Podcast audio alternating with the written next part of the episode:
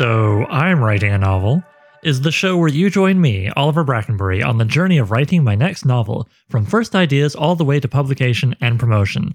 In this one man reality show, I'll share with you my ever evolving thoughts and feelings on how I write, being a writer, and everything that entails at each stage of the process.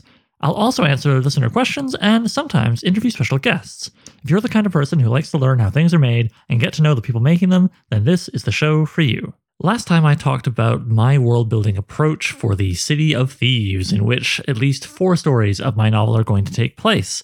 And I'm really glad I did that. I'm really glad I did that thing in the episode where I forced myself to name the bloody city before I stopped recording, if only because it helped me figure out the name of the story I'm going to be talking about with you today Kinship in Khartoum. That name is a riff on a story which, even if you haven't read it, you've probably heard it mentioned quite a bit in the last few episodes of this show.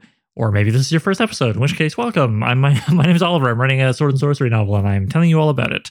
Anyway, that story is Ill Met in Lankhmar, written by Fritz Leiber, his sort of backfilling origin story for the meeting of his big guy, little guy thief team, Fafhrd and Grey Mouser. Kinship in Khartoum is my intentionally written first at the start a meeting story for my character of Vo and her new best friend, because uh, we've had Vo already for the first act of the novel here in a few stories. Her new best friend, Tiravam. I talk about the design of Tiravam in detail two episodes back in episode 26, Making a New Best Friend but you don't have to have listened to that to be able to follow today's episode. With this story, am I looking to just do like a pastiche, a photocopy more or less of the original tale, Ill Met and Lankhmar? No. Am I inspired by it and maybe lifting one or two small little moves from that story? Yes.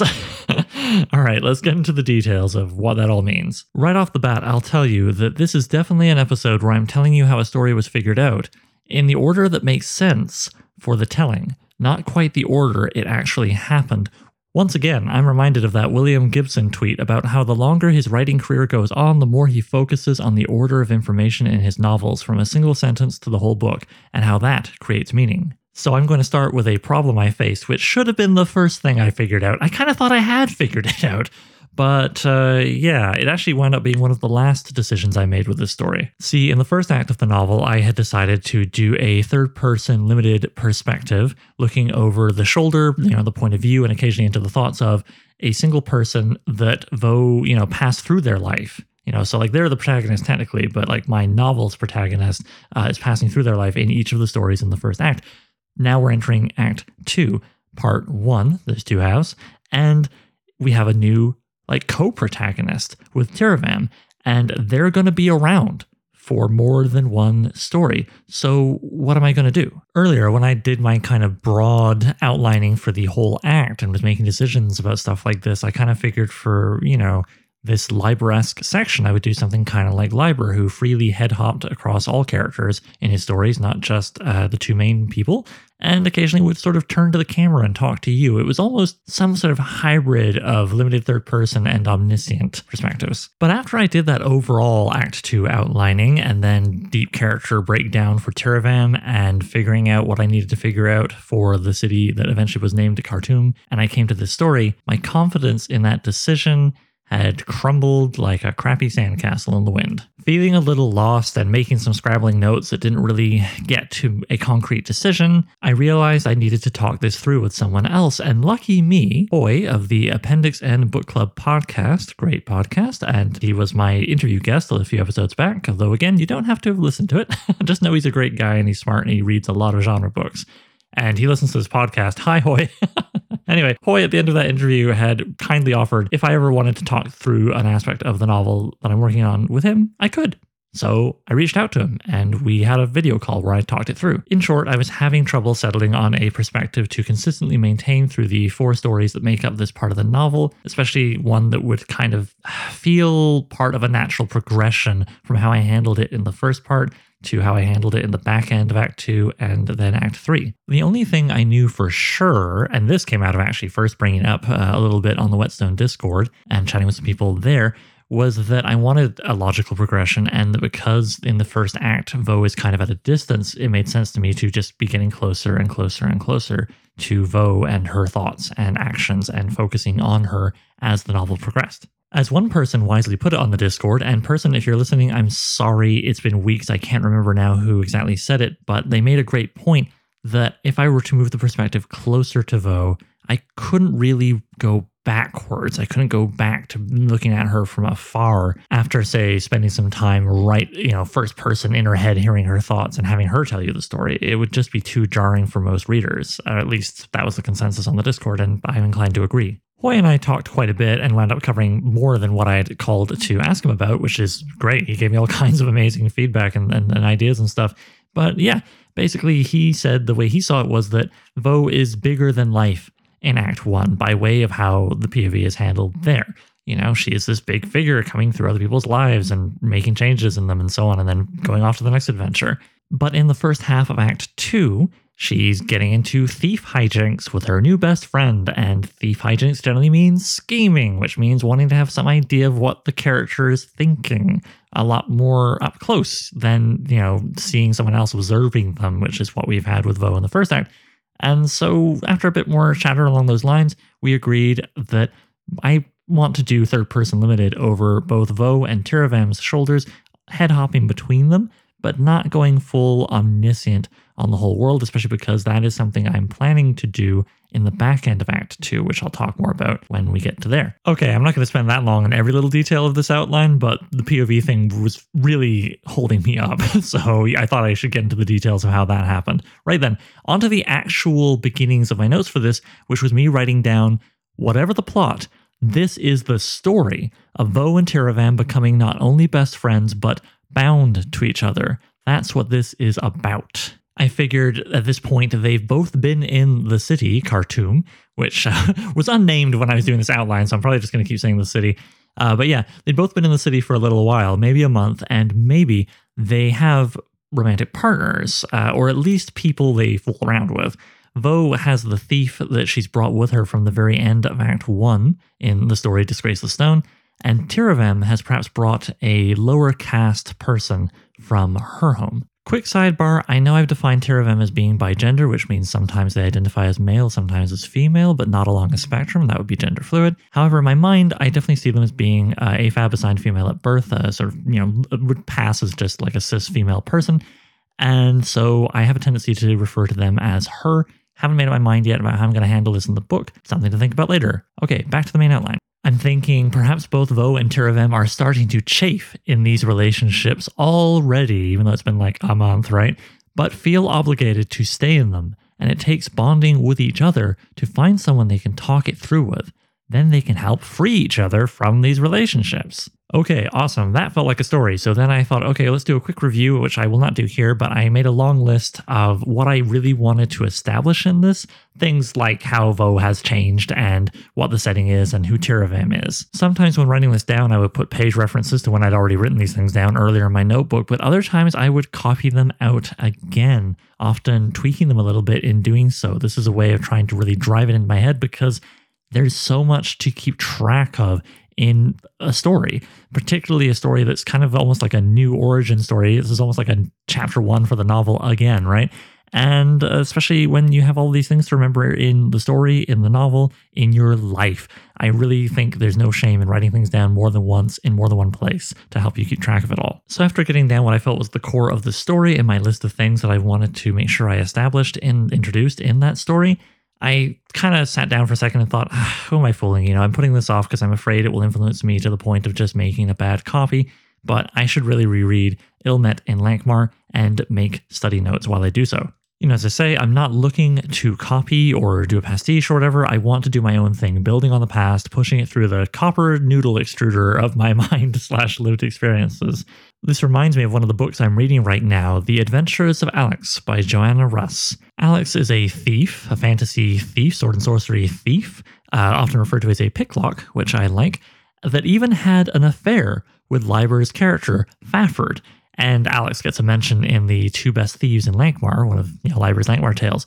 But trust me, you would never mistake Alyx's adventures for bad photocopies of Fafhrd and Grey Mouser tales or Leiber's voice when writing them. Believe me, you know Joanna Russ when you see her on the page. Hopefully, I can achieve something similar in that regard. Some people rag on Ill Met. Uh, I like it, even as a sort of backstory backfill. I ended up taking about three and a half pages of notes covering the basics of trying to nail down, like, you know, what's the point of view? I always like to write the opening sentence down too. It's, I think that's very important in a story. I'm hardly alone in that. Elements of style, like how he handles fight scenes. I was thinking about some stuff Howard Andrew Jones taught in his heroic fantasy course about, you know, when you want to give a lot of detail, when you don't. And so I paid attention to when Leiber did and didn't do that. And a whole bunch of other stuff, including plot twists and turns and so on and so forth. For you, I'm going to share very quickly six things that I took away from it that really felt like, okay, I want to have these in mind while I'm writing my story. You see, Fafhrd and Grey Mouser both have their own romantic partners that they have brought with them from their own individual origin stories, one of which was a repurposed fantasy story he'd already written about somebody else, I guess,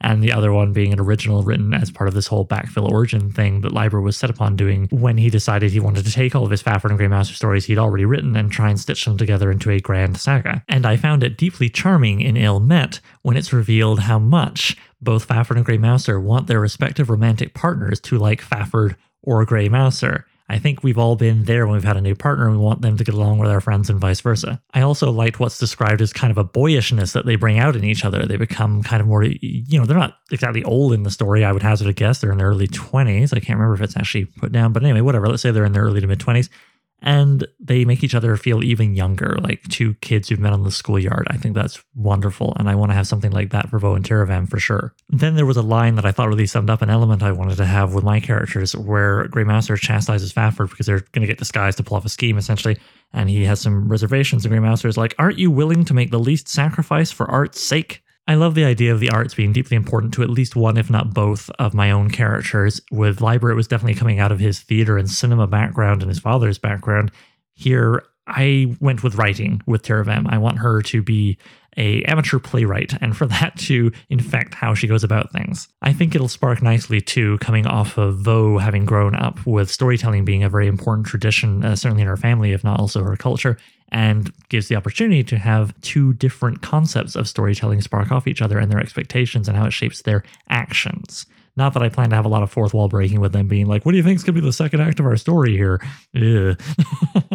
as I've mentioned a few times in this podcast already, and as the mighty Michael Curtis mentioned in my interview with him, Leiber is a big fan of the hyphenate, of the Homeric epithet, of the wine dark sea, shoulder grabbed, bludgeon menaced, gosh, it's just fun. Definitely, I want to play with that myself. Now, I had already decided long before I did these study notes that I wanted Vo and Tiravam to have differing ideas and approaches to the concept of killing in their adventures, and that these would actually eventually grow to become bigger and bigger and bigger differences until they stop being friends in part because of it. But I still wanted to make a note about when the difference in attitude towards killing that Fafhrd and Grey Mouser have, which I believe is articulated differently in an entirely other story, uh, is articulated in this one. After a fight scene which involves some killing. Fafhrd sees a look of disgust or whatever on Grey Mouser's face and says, Killing in a fight isn't murder.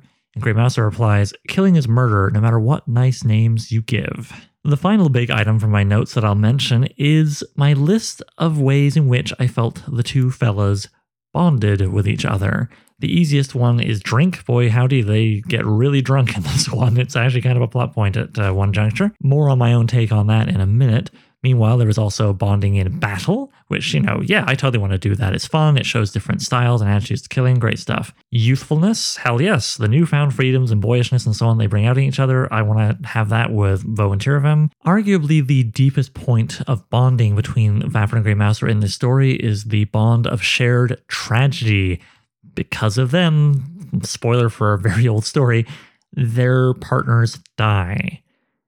I thought about this and then I was like, mm, you know, I prefer trust and sort of deep pal talks that allow them to help each other extricate themselves from relationships that aren't really great uh, for reasons I'll get into. So, yeah, I don't think I'm going to do the tragedy thing, uh, especially because in Ill Met and Lankhmar, the tragedy element ultimately drives and Grey Mouser to leave the city at the end of the story to go have some adventures elsewhere, which feels kind of funky if I'm going to be sending out my characters as like, yeah, they're in Khartoum. This is we're gonna they're gonna have adventures, buddy. And next adventure, they're not there. uh, why did Leiber do this? Well, remember, like I said, he's trying to stitch together, was trying to stitch together all of his stories, and I believe it was because he wanted to get them out of town to be in the story he felt should chronologically take place next. And then I just wrote anything else, and I figured curiosity. You know, I want curiosity to be something that gets these two into hijinks together, and maybe ultimately is their motivation until preservation, uh, self preservation becomes their motivation. And once they're in trouble, after I figured out all this, I wrote down in my notes kind of what I like to do every once in a while to make myself stop and reassess. I just wrote so in all caps uh, across two lines. The story is of these two coming together and helping each other ditch relationships that feel like obligations for different reasons with each of them but what of the actual plot? Like, what are the sequences of events here? Like, what, what's going on? What's happening? My very next note was asking, you know, what if part of their drive to keep staying out, carousing, and pursuing adventure and gold is not wanting to go home to their respective partners? And okay, great, I really like that. But Oliver, where are they when they meet? What is happening? Come on, guy. I don't want to photocopy Ill Met and Lankhmar, so that means they will not be meeting while they are both planning to rob the same thing or people. The classic they met in an inn or tavern or bar or whatever you want to call it has been done to death in fantasy fiction and people's role playing games. That doesn't mean it can't ever be done ever again or that it can't be reinvigorated by some great idea, but it did make me less anxious to do such a thing. However, I got an idea from a book I was reading at the same time as I was pondering this. That book is called The Wet and the Dry A Drinker's Journey by Lawrence Osborne. It's a slim volume in which Lawrence talks about drinking culture and addiction and all that stuff within the contrasting and often overlapping cultures and countries of secular Europe and Muslim Middle East Mediterranean you know, areas. So I found myself wondering what if liquor is haram, uh, that's spelled with two A's, that's when it's forbidden, in my Lankhmar in Khartoum? This would make my leads drinking together even more roguish, eliminate the stereotypical fantasy tavern or inn as a setting, inspire me to create all kinds of interesting like speakeasies and other, you know, forbidden corners where people can drink, and even could add a facet to Tiravam's settling down in their final story. Perhaps they get religion or they get the religion, because I don't want it to be monotheistic in this city, uh, the religion that has made this a thing, if only as a way of dealing with their own alcoholism. Boy, am I glad I didn't write a phone book of stuff on the background of the city, leaving some gaps for me to come up with and insert things like this. After deciding this, I made some quick scribbles about like the religion. You know, I just decided right up front I did not want to make it a one to one analog of uh, Islam and uh, maybe it could be uh, I don't know a highly sexual cult of quote unquote Aphrodite. Uh, maybe that's part of the equation, or perhaps I would have it suggested that dealers of you know my fantasy, not weed, uh, over a century ago worked their beliefs about alcohol into the public consciousness, so their product would reign supreme, kind of like a lower stakes version of what the Bene get up to in Dune. And if you don't know what I'm talking about, I'm not going to spoil it, but yeah, I like that idea of this church, this this big religion. Certainly, would have to be the dominant one, if uh, not the only one in Khartoum. I liked the idea of them using their beliefs as a kind of marketing tool so that their product would reign supreme. Maybe they would even have giant murals or mosaics commissioned like the Gin Lane and Beer Street illustrations done by Hogarth to push the then British government's ideas about how gin is evil and bad. And, you know, there's like in that one, there's a mother literally in the middle of breastfeeding her child who's just going whoops and dropping the baby while drinking gin with the other hand and the uh, far more wonderful uh, beer over in Beer Street. Everybody's wonderful and marvelous and prosperous. And this certainly isn't, you know, a propaganda campaign driven in part by business and morality. So, okay, Oliver, how did this give you where Vo and Tiravam meet? Well, it made me decide that they would meet somewhere that they are doing drugs instead of beer.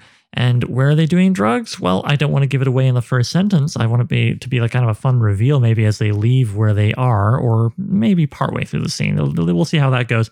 But I want them to be in a temple of this religion, which is giving them, you know, sci-fi fantasy weed or coke so I'm thinking they're in this kind of church sponsored temple opium den thing when one of them looks across at the other, you know, both of them desperately trying to stay awake. It's already late at night, and the drugs are helping with that, which leans us more towards the coke uh, than the fantasy weed. But yeah, neither of them really wants to go home to their respective uh, partners that they don't want to spend time with, but also can't bring themselves to end the relationship because of feelings of obligation. And so they are considering going heavier into the drug hole. And part of that means giving themselves a bit more over to the church, which they're not keen to do and would actually feel like they were kind of degrading themselves. So I'm thinking maybe they get talking and they kind of tease out just enough of each other's situations, you know, not everything. It'll be a while before either of them confesses to what's really going on with them. But it's kind of like, you know, maybe we can free ourselves from this scene we're in and we can go find a speakeasy to have a drink in and be a little more upbeat than our solo drug binges we're currently having. Yes, yes. We start the story with them elevating each other in a smaller version of what they will be doing uh, when they really come together as pals at the end of the story. I like it. And certainly that, you know, the end of the story, you know, I figure the emotional climax is them exhausted beyond the power of drugs and booze to keep them going. You know, then maybe they confess their real reasons for not wanting to go back to their respective homes. They help free each other of their feelings of obligation to their partners, then flip a coin, let's say the only one remaining from whatever they've stolen together and the everything that's happened between the beginning and the end. Uh, you know, a piece of treasure from the night's adventures to see who goes first each of the one being like just around the corner or just behind them, keeping them honest and on track for ending their unhealthy relationship. But then neither man is home. Both have realized that they aren't wanted or themselves felt trapped, and you'd think, you know, the thief who with Vo would have cleared Vo out, but actually it was Tiravam's fella who did it to, to them. In an otherwise empty room, Vo and Tiravam then perhaps use uh, bags of coins as pillows, passing out finally, fully trusting each other in a mirror of Vo and Krog the thief from my very first story in this whole damn project, uh, debating, you know, who should sleep first at the end of that story. You know, here there is no debate. They trust each other, but um bum. Vo and a, a much more professional thief than her pass out, totally trusting each other. And I like the idea also that the bags of coin could be secret savings that Tiravam kept from her partner who cleaned her out, foreshadowing part of why Vo and Tiravam quote unquote break up later. Yeah. Okay. All right. So we have the ending. How does it start? Well, I kind of have that. I think I've told you. But where ever escalating does it go? This is where I started to feel a little lost again, actually, quite a bit lost, especially because events in my life were forcing me to do this outline over a much longer period of time than I had done any of the previous ones, which made it even harder to keep track of the fact that this thing had more stuff I was trying to establish up front than I think even the very first story of the whole novel. So, you know, I did some more general brainstorming. I kept going back to my list of things I wanted to establish and accomplish. And doing this did help me refine certain points and come up with the ideas for like moments, but it still didn't really give me the whole story. I was getting pieces of it, but I couldn't see it in my head. I couldn't see it. And it was, oh, it was so frustrating. And then I remembered that I have written many screenplays and have been trained in such. And lo and behold, what do you do with screenplays? You bust out the index cards. Well, I and many others do. I mean, I have a good friend who's uh, got a quite the career going in screenwriting, and she prefers to just do like a bullet point list in a Word file that she can push up and down. But yeah, I and many others really enjoy the physicality of having index cards on a corkboard that you can write on and move around. Other people like to do a virtual version of that in Final Draft or Scrivener or wherever. I'd never really considered doing this with a novel. Uh, so my previous two books, didn't touch them, didn't touch index cards. And I hadn't even done them with uh, the other short stories I've written so far. But here I just, I really had that need to be able to kind of see all the elements in front of me at once and writing them over and over and over again in my notebook was actually starting to not really work and be annoying. And I even copied a whole bunch of stuff out onto like a bigger piece of paper. And then I was like, what am I doing? I, I index cards, of course, especially because then I can move the elements around a lot easier. And with a short story, which is what this is, right? Short story cycle. It's a story within a, a collection of them, making up the whole novel. I could get my head around using index cards for that.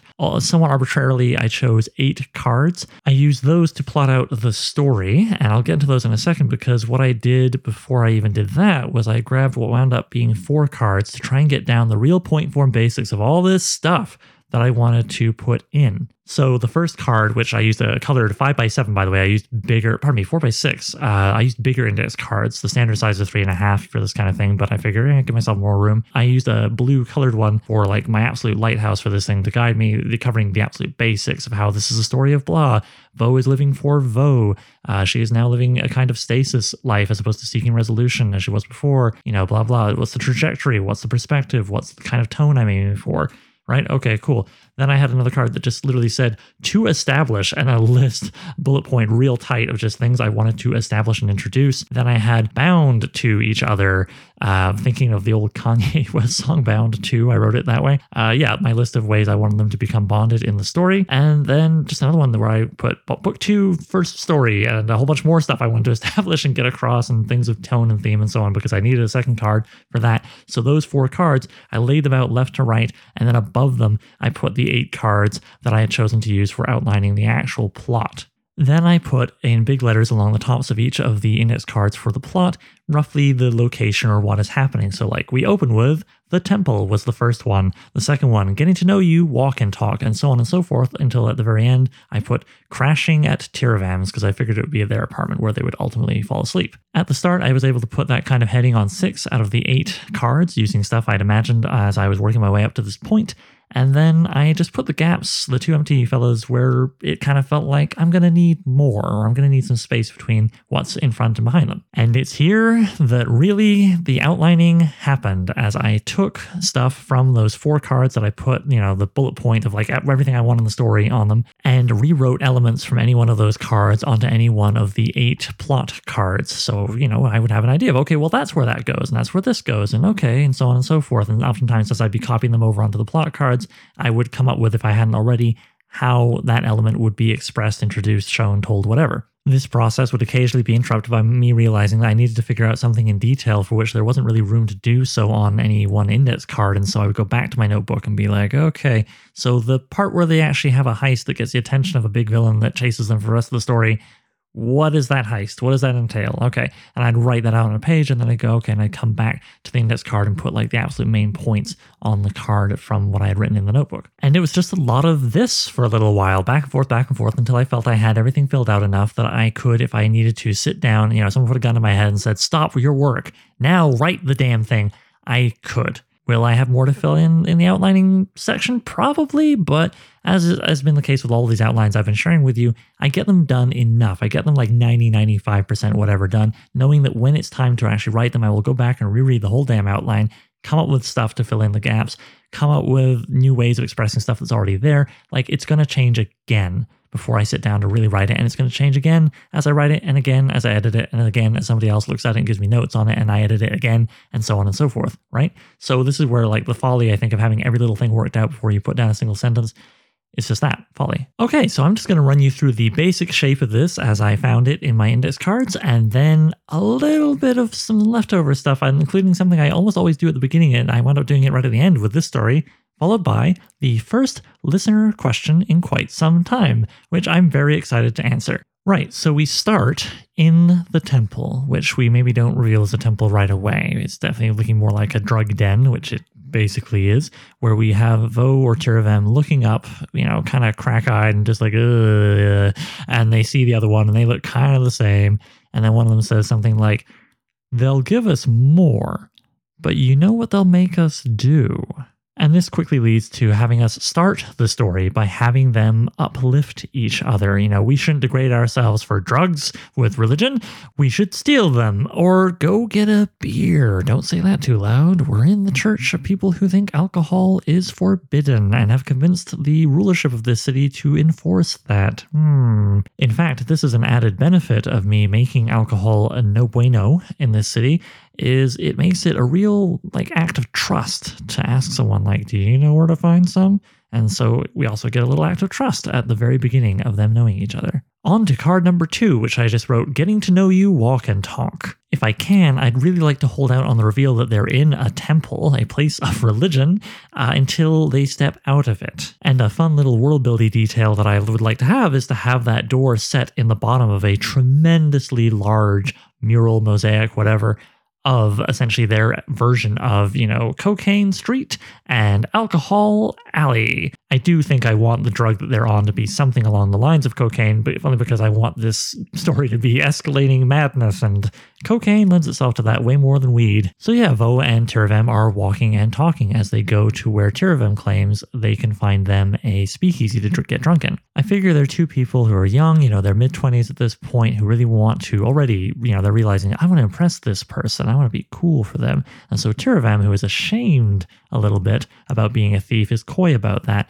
and so is Vo until one of them kind of slips, and then they're like, "Oh, I can relax around you. We're both thieves. Cool, cool, cool." At which point they get more comfortable and, you know, the desire to impress each other starts to kick in a little more. And this is where I can get in some more maybe surreptitious world building as they compare facts that they've gleaned in their month in this town. And maybe Tiravam's been there a month and a week or a month and a day and tries to lean on that to be like a little cooler. I'm only thinking of this now, but I suspect subconsciously I was being influenced by one of my favorite films of all time, Kurosawa's The Bad Sleep Well, which has a masterpiece exposition dump right at the beginning where there's a whole bunch of journalists outside of like a huge huge corporate wedding, which is like a big deal. And they are competitively sharing facts with each other and being like, oh, I think that guy's this guy and this guy's that guy and he's going to go to jail and she's going to do that. And it's just a great way of setting up the world with kind of an energy and a rhythm. And also the fact that maybe somebody's wrong about one of the facts they're giving out. And it leaves a little bit of wiggle room for the writer and also a little bit of wiggle room for the imagination of the viewer or reader. But it's not all competitive sharing of knowledge. I also like the idea of getting across that thing I mentioned earlier of how Vo and Tiravam are surprised at how the company of the other makes them want to actually be nicer and better than they would normally. And my little note here for that is I like the idea of Vo saying, you know, I did my makeup myself. It's terrible. It's really gaudy and wild and out there. And Tiravam, coming from sort of a more catty, you know, noble background, is surprised that they don't actually want to make a catty cutting you know remark or like a little subtle remark that the person might not get but it's an insult. On to card three of eight the speakeasy which i went through a lot of ideas about what it could be disguised as. And in the end i settled on a puppet theater. Like obviously not the small little punch and judy booth kind of thing but like a big proper theater with maybe almost human sized puppets. I've done some Googling about West African puppetry and found some interesting stuff I'll probably weave in here, but it will be partly its own thing. Again, I'm not interested in making a place that is a one to one for anywhere, even if Lagos, Nigeria, and the Benin Kingdom are kind of on my mind while I'm doing this. Oh, and as soon as puppets show up in a story, mine or someone else's, my obvious metaphor alarm starts clanging really loudly. So I made a note in the card here, you know, like, let's be wary of any crap about, like, oh, you got to cut your strings to the boyfriend you don't want to have anymore, or whatever. What was that voice? Where did it come from? Let's move on. So, you know, I have a bunch of notes on this card here of various peoples that I could and characters I could set up even for later stories that are seen in part or in force or whatever at the speakeasy, which maybe you're led through the theater, through the back of the theater, and then mm-hmm. behind there through a secret door. Voila, you get a secret bar. And along that walk, as they're led through by a bouncer they manage to convince that they're okay, you know, uh, they see what is kind of an interesting thing for Vo in particular, who is the more impetuous of the two at this point. Vo sees where they store the puppets, which, as I say, some of them I'm seeing being quite large, and so the storage boxes are at least the size of a shoebox, and many of them quite a bit larger. And she's intrigued by this. But yeah, spots that, and then on they go into the bar. So yeah, in the bar we have a little more fun. We get in the drinking culture, the secret drinking culture. We of course have some police or whatever, you know, town guard militia there because naturally they protect this industry as much as they prey upon it and participate in it. Vo and Tiravam chat about this, that, and the other thing, taking turns ogling people, then saying how great their partners are. No, really. So my variation on the Ill Met and Lankhmar thing, where Fafhrd and Grey Mouser want each of their respective partners to like their respective new buddy, here Vo and Tiravam are still kind of like they want to impress each other, but they're also kind of feeling eh, about their partners that they've got back home that they really don't want to see. And so there's a bit of flimflammery here with that, which I really like. What'll kick things up a notch is when Vo, having spotted those, you know, big puppet storage boxes earlier, and is, you know, she's new to this place, so she's looking at it with a different eye than Tiravam, who's kind of like, yeah, check out this cool place I know about. Vo is like, hey, you know, I'm kind of looking at when people buy drinks and when I buy drinks and where money goes, and I don't think they store the money in this bar, and I think I know where they might store it, and what if we robbed this place? You know, maybe it's like she spots a turnover of like, you know, the bar has too much cash behind it. And so some big muscly people come through and they're like, well, give us the cash box. And here's a new relatively empty one, just enough in it for change. And Vo realizes the cash boxes look really similar to the puppet boxes. Excited by this wild idea and wanting to impress her new friend, Tiravam's like, sure, let's do that. But how? Now, the comedian in me wants to have it be like Voa, uh, you know, is like, I, I have a cunning plan. And then just like picks up a, one of the bigger, heavier puppets and knocks out the guard back in the puppet theater. um, I may go for something more fancy, but th- that's what I have for now. I've got a lot of research to do on medieval and late antiquity kind of era thievery techniques. So yeah, they deal with that guard and the bouncer, presumably, who leads people back through, and any other security stuff they have to deal with, and get a couple of big boxes of gold. Hurrah! And are charging out of the place when perhaps they run into a major villain that I definitely want to have in this story and may carry through into other stories the way that the Thieves Guild became a recurring, usually villainous faction in the Lankhmar stories. For now, I'll just say imagine a kind of medievalish mob boss character with an unusual physical appearance and manner, perhaps even, you know, the rare villain who actually feels shame over what he does and covers it with a veneer of erudite speech and quoting historical people and so on and so forth. And I kind of like the idea of him coming in to check in on one of his many speakeasies just as Vo and Tiravam are on their way out. And you can have that kind of classic don't you know who I am? You know, like his reputation is half the security for this place. And Vo's like, nope, got here a month ago. Conk hits him on the head or whatever. I can't keep having her do that.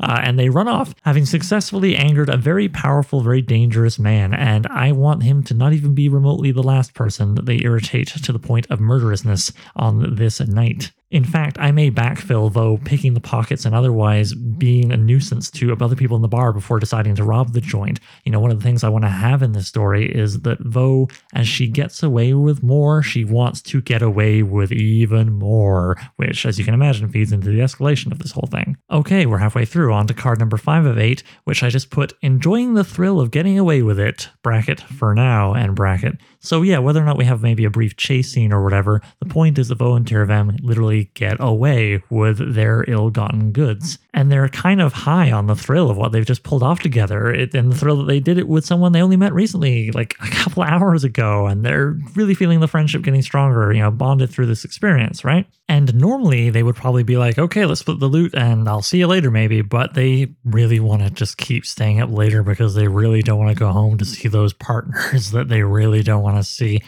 So they keep pushing their luck and maybe do a little more coke. and maybe the truth starts to leak out a little bit. Like, you know, I love my partner. I just don't want to go home yet. oh yeah, me too. That's I also love my partner and just simply do not wish to go home yet because I'm having so much fun. And so we have a very quick scene where they decide, hey, you know what? Uh, this neighborhood we're in has a couple of shops or homes, maybe, you know, whatever, places worth robbing. What if we take turns robbing that place and this other place? And, you know, one time Vo does the theft while Tiravam watches and, you know, keeps an eye out for guards or whatever. And then we do vice versa. Tiravam pulls off the theft at the other joint and Vo keeps an eye on them while they, you know, do that and then they're so high and out of it that they both go individually to do their thefts, assuming the other one is watching over them when nobody's watching over anybody, and the two thefts are happening simultaneously. So the way I'll tell it in the story, you know, I'll make them each individually look cool while pulling off thieving stuff because I want them to be competent. They're not clowns but they are swashbuckling people who sometimes make fools of themselves, which is what they realize they've done when they both come back to like the meeting place and are like, wait a minute, you, you weren't watching for the guard at my place? And the other, yeah, no, you weren't watching for the guard at my place. Oh dear. And then they realize they are both being chased by people from the respective places they just robbed, which gets us to card number six of eight, which I just titled, They Found Us. Who? Everybody! Because as they get all this attention from the guards of the two places that they just robbed, or guards owners, whatever, who cares, uh, people who are mad that they've been victimized by Vo and then I'd like to think that the big mob boss and his goons will have also caught up with them and maybe anybody else they pissed off at the bar or even the temple earlier. This would certainly be where their motivation, Vo and Tiravam, flips from curiosity to survival as this mob builds and chases them up, I'm thinking, onto rooftops. We have a little bit of just fun chase beats and violence, which can get across the whole thing of like Vo's greater comfort with it and Tiravam's different opinion, which I see being grounded in practicality as much as morality. You know, I've got a little line here that's presumably Tiravam talking to Vo, you know, saying, You don't know what family they have, who might come for you later, which is the great kind of dangling thread I can follow up on later in this story or in another story, or never. Haha, a writer's trick. So yeah, rooftop chase, chase, chase, fight, fight, fight until finally they get cornered on a rooftop where there's really nowhere else to go. And one by one, all these people who want to beat the hell out of them or maybe even kill them are coming at them. Vo and Tiravam have their backs against a you know, sharp drop or maybe even like the wall of like a higher section of another building that they can't quite climb or whatever. and they look like they're doomed. But then one more person gets on the roof, and all but the section that Vo and Tiravam are standing on collapses, dumping all of the people who want to get them like down uh, a very from this say it's a very high ceiling, you know, far enough down that they all kind of go and are badly injured, maybe even killed, and they may come after them in future adventures. But for now, Vo and Tiravam are safe, and I really like the idea that in this climax is established. You know, Vo says to Tiravam maybe, you know, if we'd angered even one less person tonight, we'd have been killed. And I've got no shame. When I came up with that line uh, while I was working at the Merril Collection in silence, I let out a you know a laugh that was loud enough to get a look from one or two other people. Fair enough. And so it's there in card seven of eight that we have the climax, which leads to the sort of cathartic release as they're able to then slink away with whatever treasure they still have their hands on. I would like them to lose practically all of it in the course of their escape from the goons and whatnot. And with the adrenaline and everything else finally wearing off, they confess what they, you know, why they really don't want to go home. And because it's basically always easier to give sound advice to someone else about their problem they each are able to help the other one out, which brings us to the final card, Crashing at Tiravam's. I like to think they start by going to Vo's place to find out that the thief is like, yeah, I wanted to leave too, uh, bye. Uh, and then they go back to Tiravam's to, you know, talk to the lower caste person who Tiravam has decided is a very noble person because of their caste, not unlike awful nobles of which she is from and would like to separate herself from but actually the noble working class uh, slave caste whatever guy has cleaned out, and the apartment barely has a stick of furniture in it. So we have kind of the gentle wind down where Tiravam reveals, well, at least I kept, uh, you know, two sacks of coins hidden under the floorboards where the cast member didn't know about it, which tells us something about Tiravam's character. And as I say, that will pay off at the end of the act. Well, this half of Act 2, which is the exact midpoint of the novel. And here I have a whole bunch of little notes about exactly how this will go down and lines that they might say to each other. I like the idea of Vo saying, you know, maybe you could write plays about our adventures, you know. Uh, maybe you know even says it seems wise to make sure a bond exists on both sides. You know, in terms of the relationships that they were both in, where they real turns out they were the only ones who were really invested in them. So also here, it's the reason for them to really like you know overtly be like, so are we friends? are we friends and business partners now? Just want to make sure because of the whole relationship thing that just happened. Oh, and I kind of like the idea that you know as they're falling, falling asleep, Vo suggesting you know maybe you should write plays about our adventures. Tiravam could respond, "Let's live them first. That feels like a fun closing line for this, I think. As well as before that, we'll do the whole, you know, who keeps watch first thing and them agreeing that neither of them needs to because the place they're in is relatively safe and they trust each other. Unlike the whole Vo and Krog thing from the very first story. Yes. So, yeah, in a nutshell, that's Kinship in Koltum, which I realize I think I was saying Khartoum earlier in this recording. Gosh darn it, well, that just tells you how new the name is. I obviously still need to get used to it. Sure, there are some gaps and details to fill, and I have already done some work on that. Things like, you know, who exactly do I want to have in the speakeasy, the name and appearance of the mob boss type guy, the specifics of the other two places they rob and the methods they use, the precise list of parties chasing them, and me figuring out how I can, without stretching credulity, working as many people as possible to be mad at them. And then, like, setting details like what kind of food do they have at the bar, you know, what's their clothing like, that kind of stuff. It was at this point I felt like I just about crossed the finish line when I realized, holy cow, what is the theme or thematic statement of this story? This thing that I usually try and work out pretty much right at the start and then have it influence all of my choices that come after. Holy cow, I haven't figured that out. So I sat down and was like, oh, I guess I can figure this out afterwards. And it is true. I have often read people say that like they don't go in with a theme or a thematic statement in mind. They instead try and discover what it is by looking back at the story once they've got it basically outlined and then they can, you know, tweak it accordingly. So I looked at stuff that I'd written down for the act as a whole, and I was like, well, I do want to establish that friendship and loyalty are the moral core of these stories. And this is the story of a friendship forming between two people who each need to cut themselves loose from their partners. Uh, they feel obligated in a way they're assu- they've assumed they are, and cling on due to uh, anxiety, uh, not genuine want. Meanwhile, we have the church prohibition uh, and the it's technically illegal, but you know thing going on with the speakeasies and our, our two head characters are both finding freedom in the city. Maybe it can be about loyalty to people, pals in particular, over organizations and bonds that exist only in the head of one party. So, communication, I underlined, and honesty, I underlined, along with loyalty and friendship. So, yeah, simple enough thematic statement. Loyal, honest friendship is the most important thing. And maybe I said that in a way that sounded a little corny, but you know what? I believe in it.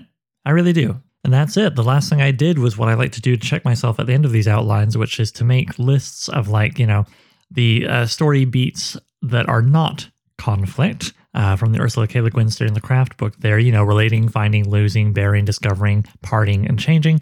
Do I have any of these in my story? Do I want any of these in my story that are not already there? You know, the uh, types of conflict thing I ripped from script notes there. Contrary opinions, struggle against circumstances, internal conflict, avoiding a negative outcome, lack of info or dilemma. You know, do I have these in my story? Do I want ones in my story that are not already present? And finally, finally, finally, my sort of sword and sorcery checklist, uh, which you may recall from the very first episode of this podcast, the Brian Murphy seven point definition. I want to make sure I have at least enough of those seven points to feel confident this this feels like a sword and sorcery story because that's what I'm going for, right? You know, it doesn't have dark and dangerous magic, personal and or mercenary motivations for the protagonists, horror or Lovecraftian horror even influences. Is it a short episodic story?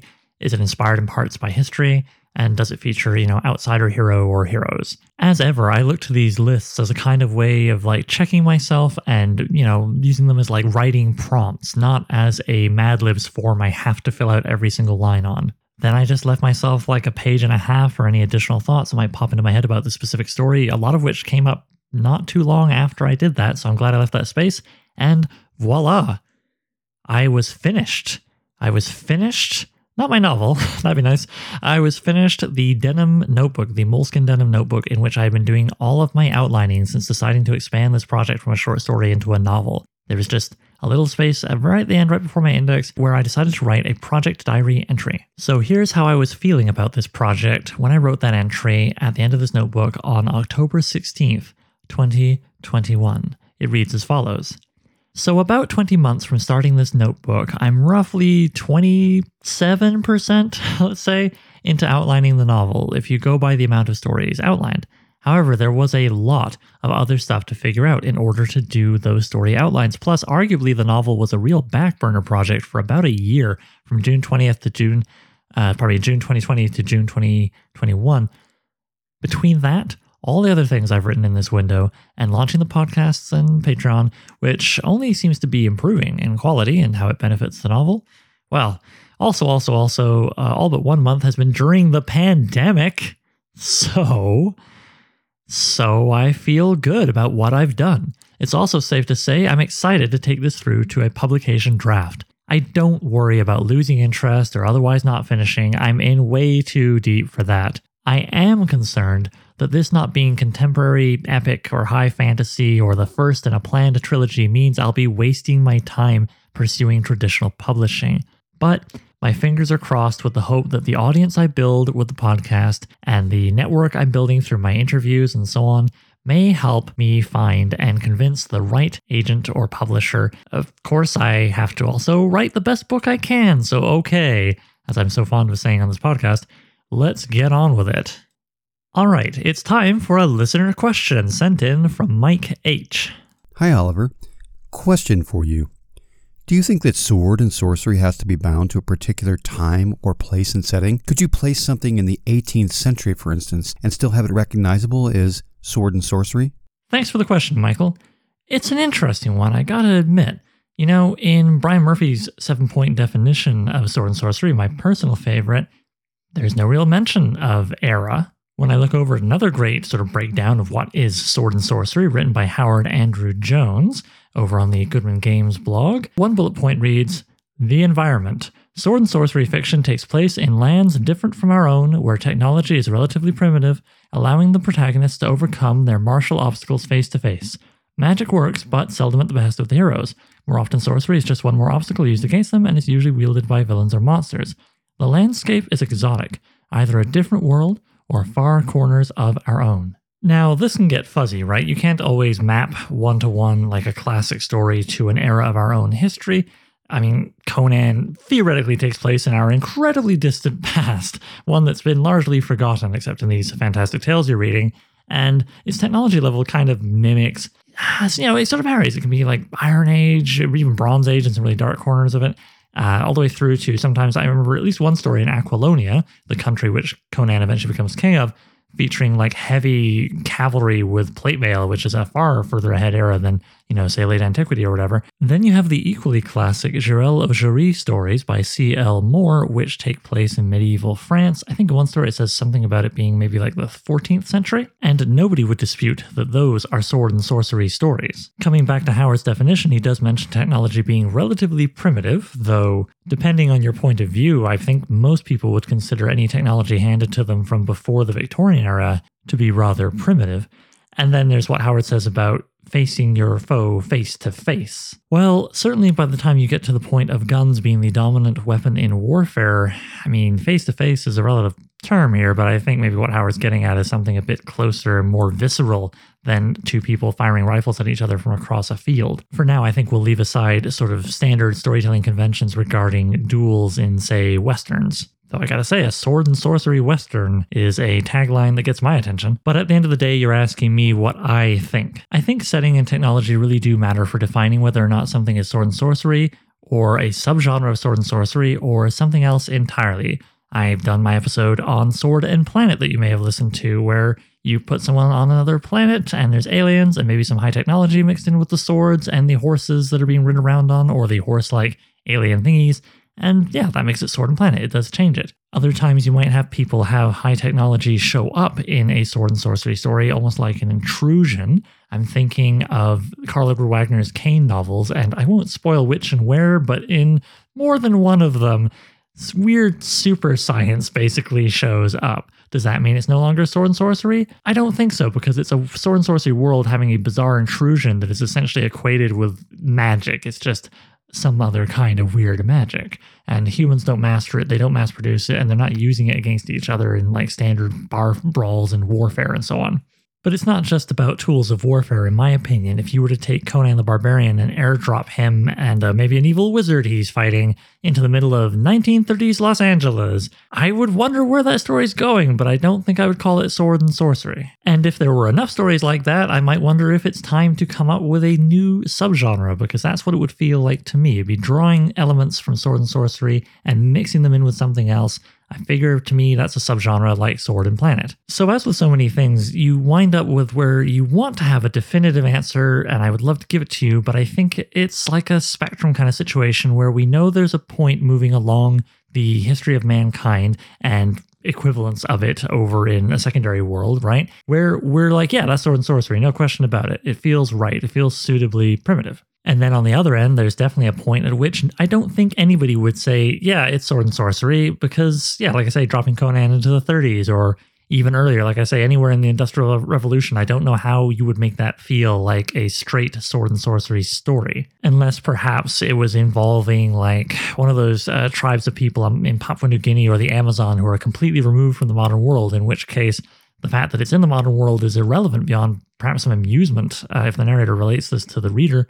So, uh, what do you call that, right? And then in between the point where it obviously is acceptable as sword and sorcery to 99% of humans who care about these things, and the other end where it is obviously not straight sword and sorcery, at least to 99% of humans who see this and care about this, you have the fuzzy area. What's the fuzzy area in the middle? Well, it all comes down to personal taste and aesthetics, I would argue. I personally think that as soon as you get guns in the mix, it just kind of stops feeling like sword and sorcery and starts edging towards something else. That's me. Though again, my mind comes back to the Western and I think about stories told from the perspectives of the indigenous North Americans fighting back against the quote unquote civilization of the white man and think, well, you know, civilization versus quote unquote barbarism is a big theme in sword and sorcery. Hmm. But I think my tastes run to believing that as soon as we're on the cusp of mass produced guns and industry and all that stuff, it's over, baby. Maybe you could set a story really close to that, where you could have this kind of melancholy running underneath the tale about this being like the last time there can even be a sword and sorcery story. This is the last sword and sorcery adventure before the world moves on from the kind of place where those things can happen. Maybe. And this now makes me think of Joe Abercrombie's most recent trilogy, which he doesn't claim to write sword and sorcery. His whole thing is grimdark. That's a whole other conversation. But it is about essentially a transition from a magical world to an industrialized world. And so you might want to check that out. Maybe even read the preceding trilogy, the First Law trilogy, which I myself recently read. And you could even read in between those two trilogies his book, The Heroes, which is all about one big battle. And I read that, rather enjoyed it. It definitely has signs of industry a coming, of guns and cannons and so on, basically being here, but they haven't worked out all the kinks yet. Seven books is a hearty reading assignment, but you could start at the beginning of First Law and just keep going until you reach the point where you think, you know, this doesn't feel like sword and sorcery could happen in this world, even if it's not strictly a sword and sorcery setting. This is my line. This is what feels like where I would stop in moving my stories forward in human history or the equivalent of it. All right, I hope that was helpful, and thanks again for your question. I really appreciate it when people send them in. I love answering them. I hope you have all enjoyed this episode, and next time I'll be joining you with an outline of my. Well, let's just say the holding title for the story is Furta Sacra. Anybody who feels like looking up that Latin or just giving a Google to horse around could guess at the subject matter of the story. So, I'm Writing a Novel features original music by Gloria Guns and is hosted by yours truly, Oliver Brackenbury. If you'd like to submit a question, then please email it to so I'm writing a novel at gmail.com. Bonus points if you record yourself and send me an MP3 I can cut into the show. Doesn't have to be fancy, using your phone is fine, just keep it clear and concise. You can also holler at the show on Twitter. Look for at so underscore writing, at so writing. Please consider sharing the show with anybody who might like it, leaving a review on Apple Podcasts, and checking out patreon.com slash so I'm writing a novel. Patrons get to be thanked in the final novel, listen to episodes of the podcast a week early, and even enjoy a bonus podcast called So I Wrote a Novel, where I read and comment on chapters of previous works, starting with my first novel, Junkyard Leopard. Thanks for hanging out with me, and I'll see you soon.